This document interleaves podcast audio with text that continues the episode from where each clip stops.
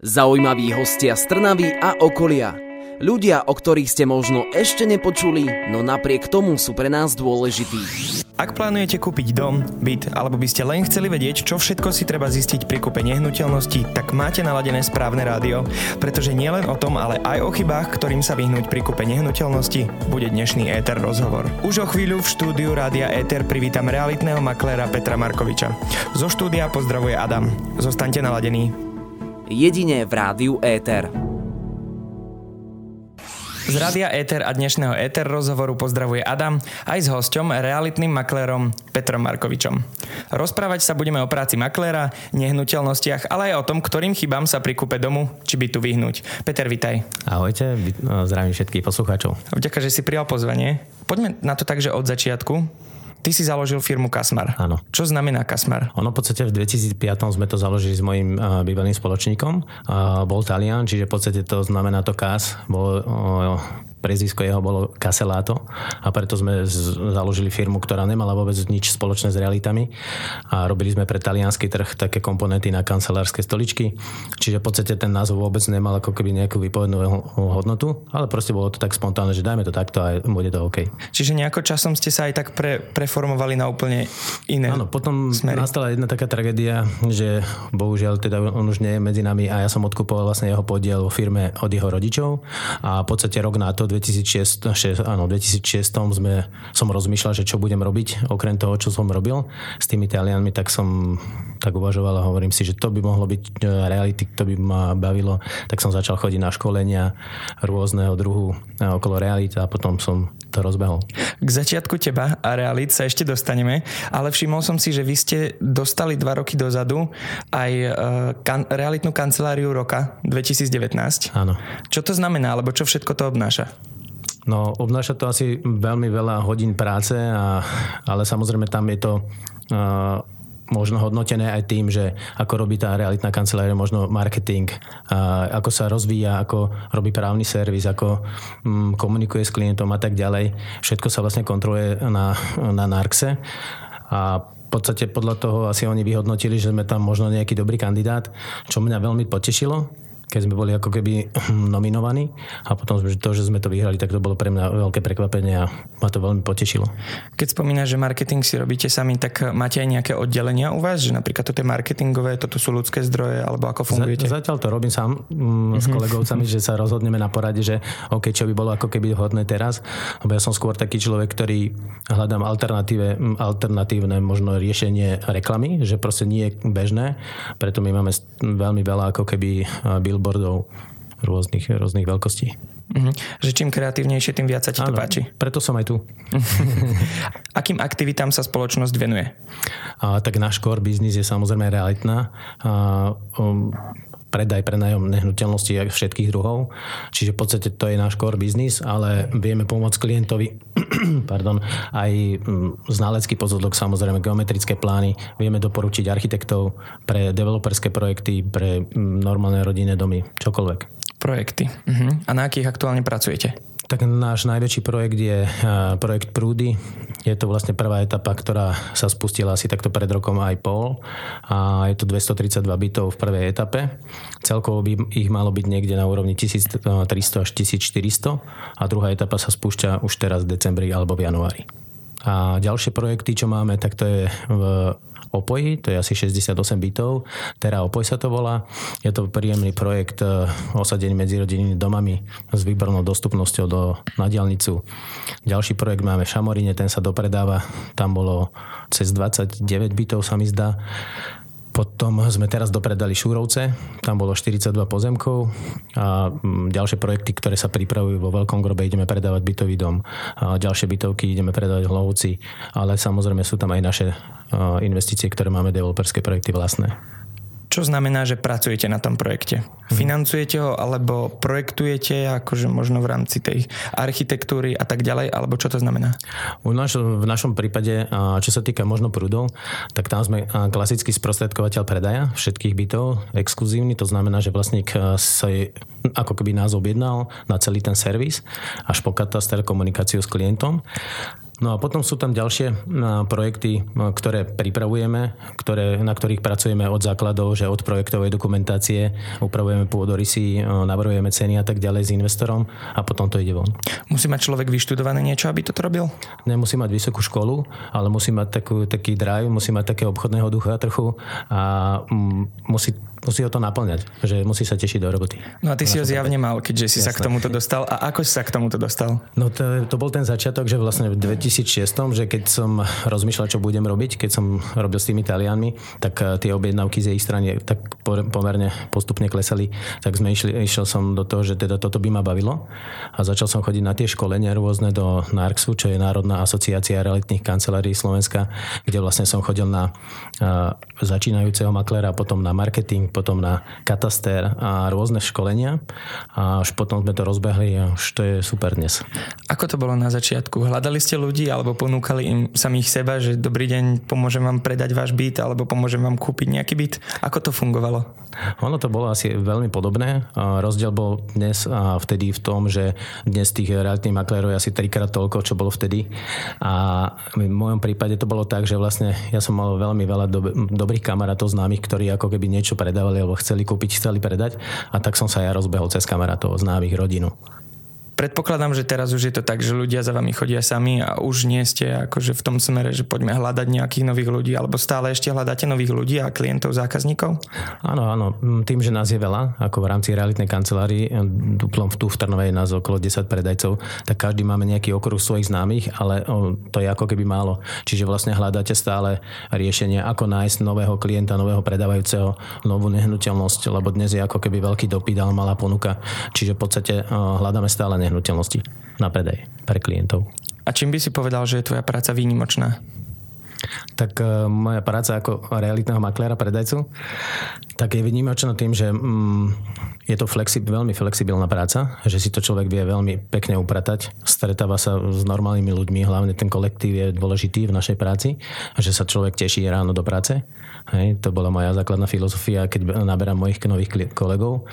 Ale teda mm, výhody je proste tých veľa. Ja na, v rámci našej kancelárie robím viacej takých výhod pre kolegov, že vedia si, vymyslím si, kúpite auto na firmu a mi ho postupne splácajú alebo rôzne benefity. benefity. Presne na tie benefity som sa chcel opýtať.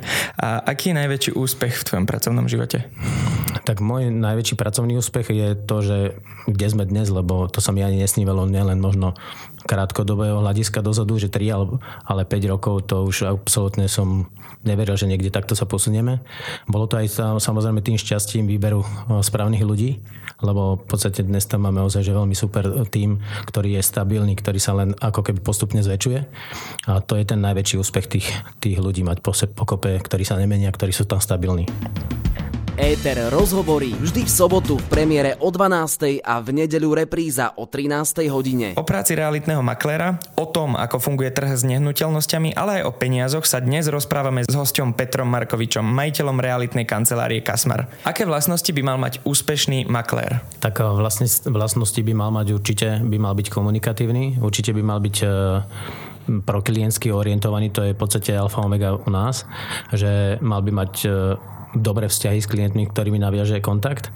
Mal by byť cieľovedomý, mal by si dávať nejaké ciele, ktoré chce dosiahnuť, aby, to, aby bol motivovaný niečím a potom to, to naše zázemie ho posunie ďalej. Čiže máte aj e, v rámci firmy vybudovaný nejaký rozvojový program? Áno, ako všetko to riešim ja samozrejme zatiaľ, ale teda áno, máme to. Čo by si odporúčil nováčikom maklérom? Nováčikom by som odporučil určite to, že mali by si vybrať realitnú kanceláriu kvalitnú, stabilnú na trhu. Lebo to je alfa omega, aby bol on úspešný a aby mal, videl to zázemie, ktoré ponúka tá realitná kancelária, kde vlastne by chcel potenciálne pracovať. Hej? Určite. Ako ovplyvnila pandemická situácia celkovo trh s realitami a maklérov? No, keď prišla ako keby prvá vlna, v tom marci minulého roka, sme nevedeli, čo nás čaká.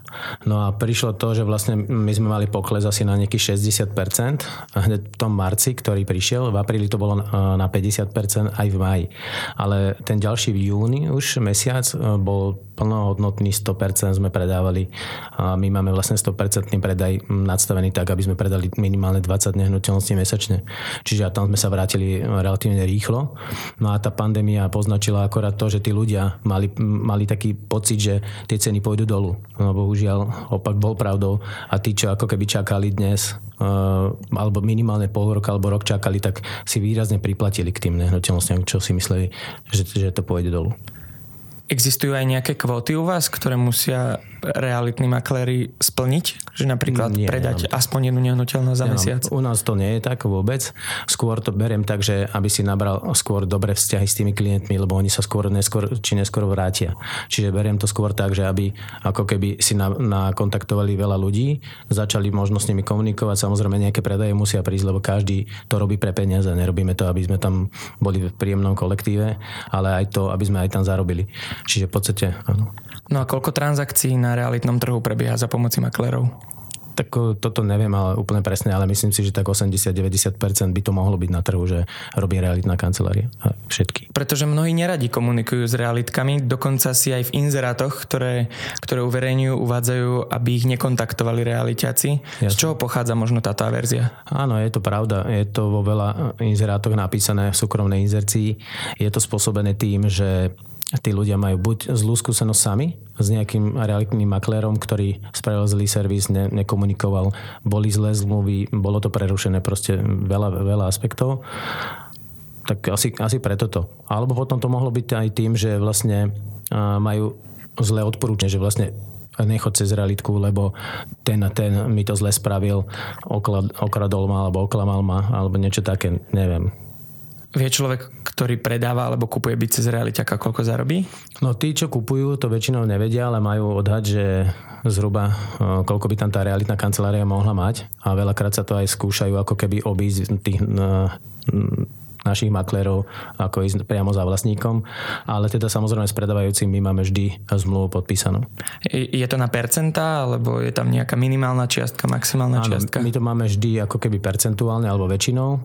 Je to od nejakých 2%, ale samozrejme máme fixné sumy väčšinou. Takže je aj nejaká najnižšia hodnota? Áno, presne tak. A tá je? No, my robíme najmenej za 3000 eur.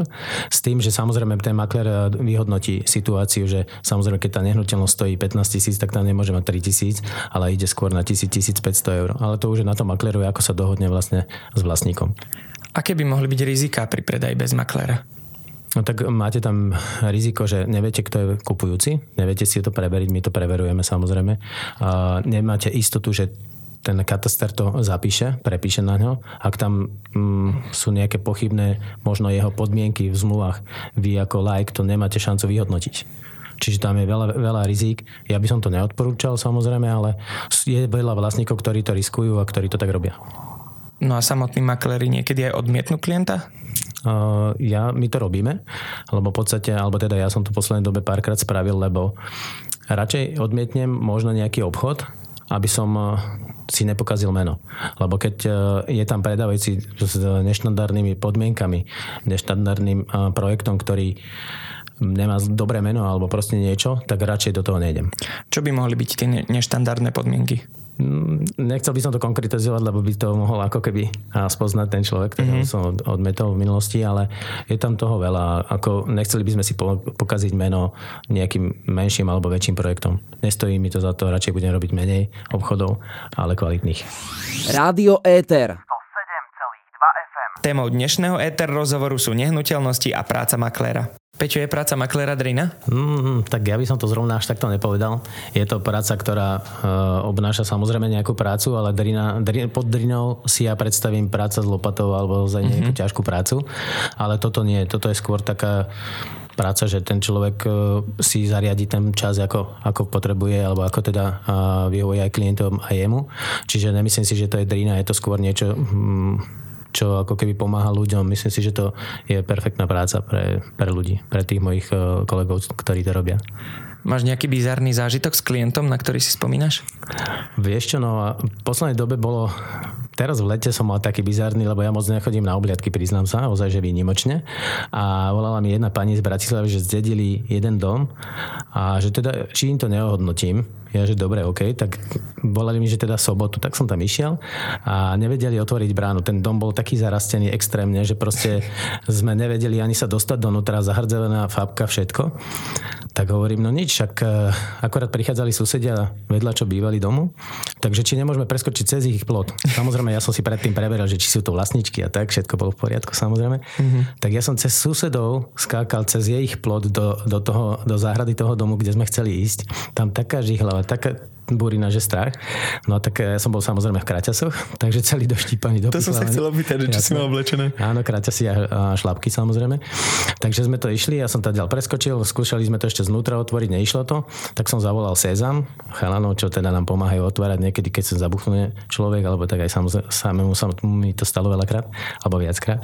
Takže to bolo také bizarné, potom sme tam eh, otvárali aj dom so Sezamom, tam, tam to bolo celé popredapadané, to proste bol katastrofálny stav. Dámy mali predstavu, že to ozaj, že bude pekný domček, super ho zachovali. On bol tak hnilý, tak, tak vlhký, že proste potom na konci som im povedal cenu, že to je moja odhadovaná. A oni, že uh, tak to, to asi nedáme. A dva dní na to mi volali, že teda to predajú za tú cenu, čo som ja navrhoval. A že keď, keď prebehne ako keby celé to dedické konanie, tak mi zavolajú a budeme to predávať. Čo všetko by malo zaujímať človeka, ktorý hľadá a chcel by kúpiť nehnuteľnosť? Aha, OK, No čo by ho malo zaujímať? Mm, skôr by malo mňa zaujímať, čo on hľadá. Skôr by som to tak videl, že jeho potreby, čo hľadá, čo by chcel prečo sa chce presťahovať niekam. Alebo idem od rodičov, alebo idem z menšieho do väčšieho. Toto ja potrebujem vedieť, aby som vedel vyhodnotiť, že čo bude správna nehnuteľnosť pre ňa. Čiže vymyslím si, chce veľa zelene, alebo chce rodinný dom na konci slepej ulice, alebo chcem najvyšší byt, alebo proste ja potrebujem počuť jeho potreby. A potom vieme vyhodnotiť, že áno, máme toto a toto. Mhm. A ako vyzerá ten proces, že povedzme, že ja mám teraz byt, e, dvojizbák na družbe, krásny, zrekonštruovaný, prídem za tebou. Uh-huh. Ale chcem sa presťahovať. Áno. Tak ja prídem, uh, najprv si nadstavíme zhruba cenu tvojho bytu, s tým, že keď teda sa tam zhodneme, že áno, za toto by sa to mohlo predávať a potom sa spýtam, že čo hľadaš, alebo kam by si chcel ísť, jak časovo to nadstavíme, či uh, keď toto predáme, máš sa kam presťahovať, alebo to nadstavujeme tak, že vlastne keď sa predá táto nehnuteľnosť, musí sa kúpiť nejaká iná a z tejto sa stiahuješ do tej novej. Čiže aj takto sa to dá, veľakrát sa nám stalo, že tí noví kupujúci vlastníci tých bytov čakali aj pol roka kým sa ten pôvodný vlastník presťahoval do niečoho nového svojho. Ponúkaš s kolegami aj nejakú garanciu, dokedy byt alebo dom predáte? Áno, my sa snažíme dostať exkluzivitu, lebo väčšinou robíme na exkluzívnom zastúpení vlastníkov. Čiže v podstate my vám vieme garantovať ako keby predaj do mesiaca maximálne dvoch. Samozrejmosťou je to, že nadstavíme správne cenu, aby bola trhová. Lebo v poslednej dobe sa nám stáva aj to, že vlastne sa to nadstavuje zo strany vlastníkov aj nad trhovú hodnotu. Že vymyslím si, nadstavíme cenu 145 tisíc a on chce 165 tisíc. Hej. Čiže ten, tam už potom uh, vzniká to, že to nemusíme predať do mesiaca ani do dvoch, tak si nadstavujeme exkluzivitu na 3 mesiace a možno, že ten trh dobehne trošku tú cenu a potom sa to predá možno za 1,55 už si aj tak trošičku začal. Aké sú najčastejšie chyby ľudí, ktorí predávajú nehnuteľnosti? Tak najčastejšie chyby sú, že tie byty sú ako keby neúplne pripravené na fotenie napríklad. My máme vlastne taký Matterport, to robí virtuálnu prehliadku bytu a vlastne to vám zoskenuje úplne každý detail toho bytu. Čiže v podstate my keď tam necháme akékoľvek obrázky alebo deky alebo čokoľvek, tak to tam všetko vynikne. Čiže my potrebujeme tie byty mať ozaj, že upratané, spratané, pripravené tak, že tip-top. A to je v podstate asi najčastejšia chyba. A čo hovoríš na štýl typu všetko treba nechať deťom? Tak e, ja som zastancov, že aby ako keby niečo zostalo, ale nemyslím si, že to je správna voľba, že nechať všetko deťom, lebo proste mm, točiť aj tie majetky alebo peniaze niekde inde má svoj zmysel. Treba sa poradiť s niekým, kto, kto sa tomu rozumie a vie poradiť. To je všetko. A čo by si poradil, kde sa oplatí teraz byť si najviac kúpiť? Tak ono v podstate tým, že sme z Trnavy, robíme aj Senec, aj Bratislavu, ale prioritne Trnavu, tak uh, by som pozeral možno potom človeku, že čo hľadá, že či ísť po lokalite alebo po cene. Čiže samozrejme tie najvychytenejšie lokality sú družba, teraz teda projekty novostavieb, ale teda aj veľa ľudí napríklad preferuje Linčiansku. Ja si myslím, že Linčianska je výborná lokalita s veľa zeleňou. Teraz sa tam idú revitalizovať kompletne všetky vnútrobloky, pardon. Čiže ja si myslím, že to bude tiež výborná lokalita do budúcna. Máš za tie roky aj nejakú štatistiku, že kedy chcú ľudia najviac kupovať a kedy možno najmenej majú záujem kupovať? Je pravdou, že vlastne na začiatku, keď sme robili, tak sme cítili nejakú horkovú sezónu, či už je to júl, august, alebo potom december, január. Dnes je tá situácia taká, že ako keby tú horku nevnímame, že, že by to tak ako keby bolo, že v lete predáme menej. Dokonca niekedy predáme v júli viacej ako v maji. Hej, čiže nie je to už dnes o tej sezóne. A z tých začiatkov možno ktoré ročné obdobie bolo najsilnejšie? Ono to je vždy, alebo na začiatku som to vnímal tak, že ten začiatok roka, január, február, marec a potom po lete, september, oktober. Vždy to bolo. Január, február boli najsilnejšie. No, tá polka, prvá polka januára nie, ale potom to už začalo. A to by možno človek povedal aj, že ľudia sa vyhádzali počas mm-hmm. sviatkov zo všetkého a ale toto je, klame. Toto je potom skôr taký segment, že to je bývanie. Čiže tam ako keby nepozerám, že uh, mám niečo z výplaty, čo mi ostalo, že nemôžem ako keby minúť na, na nové oblečenie, ale to bývanie je vždy priorita. Hej, že chceme bývať, chceme ísť sa presťahovať niekde čo najskôr, tak je jedno, aký, aký dátum je dnes. Zaujímaví hostia z Trnavy a okolia. Ľudia, o ktorých ste možno ešte nepočuli, no napriek tomu sú pre nás dôležití. Spomínal som ti už, že mám pre teba pripravené aj prekvapenie však. No, teším sa na to samozrejme. Ale k tomu sa dostaneme na konci. Aké boli ceny nehnuteľností, keď si začínal v tejto branži a aké sú dnes? Teda 15 rokov dozadu. Áno, je to už 15 rokov. Ale keď to zoberiem, tak aspoň minimálne tých 10 rokov pred krízou, tých 2008, 2007, 2009, tak vlastne uh, vtedy tie ceny boli, sa pohybovali napríklad trojizbový byt na Hlbokej, mi volal kamarát, si to pamätám ako dnes, že či má kúpiť e, byt za uh, 3 milióny korun, čo teda bolo 100 tisíc eur už. A ja hovorím, pozri si Peťo, čo sa volá Peter, že ak si ho dnes nekúpiš ty, tak do týždňa bude predaný tak či tak. Hej? A nakoniec ho kúpil samozrejme, a, lebo sa bál, že mu ho vyfúkne a chceli tú konkrétne lokalitu. Čiže tie ceny boli vtedy zhruba trojizbového bytu konkrétne, keď poviem, tak okolo 100 tisíc. Potom to jemne kleslo e, počas krízy, to 2009 a 10 a potom sa to znovu, asi o 15% to kleslo a potom sa to znovu rozbehlo. Dnes tá cenovka je na úrovni možno 150-160 tisíc. Čiže v podstate dnes to stúplo extrémne percenta. No dobre, ale aj tak človek, ktorý si kúpil možno byt vtedy, a chce ho predať teraz, tak moc nevyhral, pretože predsa len všetky tie byty šli hore, áno, po... nielen ten jeho, takže prakticky je stále Presne na tom istom. Pokiaľ chce za to kúpiť niečo ďalšie, tak áno, tá cena je stále aj na tom druhom segmente, či je to za dvojizbový, alebo za štvorizbový, alebo za rodinný dom, je to stále aj tam veľmi vysoká cena. Čiže áno, na jednej strane niečo zarobil na tej nehnuteľnosti, ktorú vlastnil, no na druhej strane, keď bude kúpať, poviem príklad, rodinný dom v Kamenáči, tak tam pod 300 asi nič nekúpi. Čiže to, čo bolo 10 rokov dozadu, že za 160 99 sme predávali domy, tak to dnes pod 350 ani 400 možno ten istý dom neviem kúpiť. Aký predpokladáš, že bude rast cien nehnuteľnosti v nasledujúcich dvoch až troch rokoch? My to máme ako keby nakalkulované skôr z pohľadu toho projektu Prúdy a tam náš predpoklad je, že pri kolaudácii, čo je zhruba takto za dva roky, roka 3 štvrte, tak tie ceny dvojizbových bytov, čo dnes sa predávajú, myslím si, okolo 140 tisíc, tak budú okolo 175-180 tisíc. Čiže tí ľudia, ktorí ako keby čím dlhšie budú čakať, tak tým bude tá cena vyššia. Je nejaký spôsob, ako sa na vyššie ceny pripraviť? Mm, áno, keď neviem kúpiť dnes, tak uh, musím začať veľa šetriť. o, aké, o aké nehnuteľnosti by si povedal, že je teraz najväčší záujem? Áno, je to asi úplne všetko. To je proste jedno. Ale najväčší samozrejme sú rodinné domy, Trnava okolie, keď to zoberiem to z pohľadu Trnavského kraja, okresu, tak e, sú rodinné domy, ale to je jedno. Dnes, keď vyhodíme trojizbový byt e, na Linčiarske, na prednodraží alebo na družbe, tak je to jedno, aj tak sa predá hej, v sekunde, do dvoch týždňov maximálne. Oplatí sa teraz v zime kúpiť byt, alebo možno radšej počkať do nového roka, po novom roku? Mm, tak, ako som hovoril, v podstate my nemáme ako keby takú, že sezónu, nejakú horkovú sezónu, čiže by som skôr to riešil tak, že keď to potrebujem predať, tak to predávam teraz, alebo keď potrebujem kúpiť, tak kúpim teraz, lebo čím dlhšie budem čakať, tak tá cena bude vyššia z pohľadu kupujúceho. A čo by si povedal, že je priemerná cena za dvojizbový byt, ako si už začal tu v Trnave, a čo v Bratislave? Tak v Trnave... Bavme sa o centre mesta. O napríklad novostavbách, OK. Keby sme zobrali, že v centre mám dvojizbový byt, tak dvojizbový byt e, v centre možno nenájdete pod 50 metrov, taký je maličko v centre.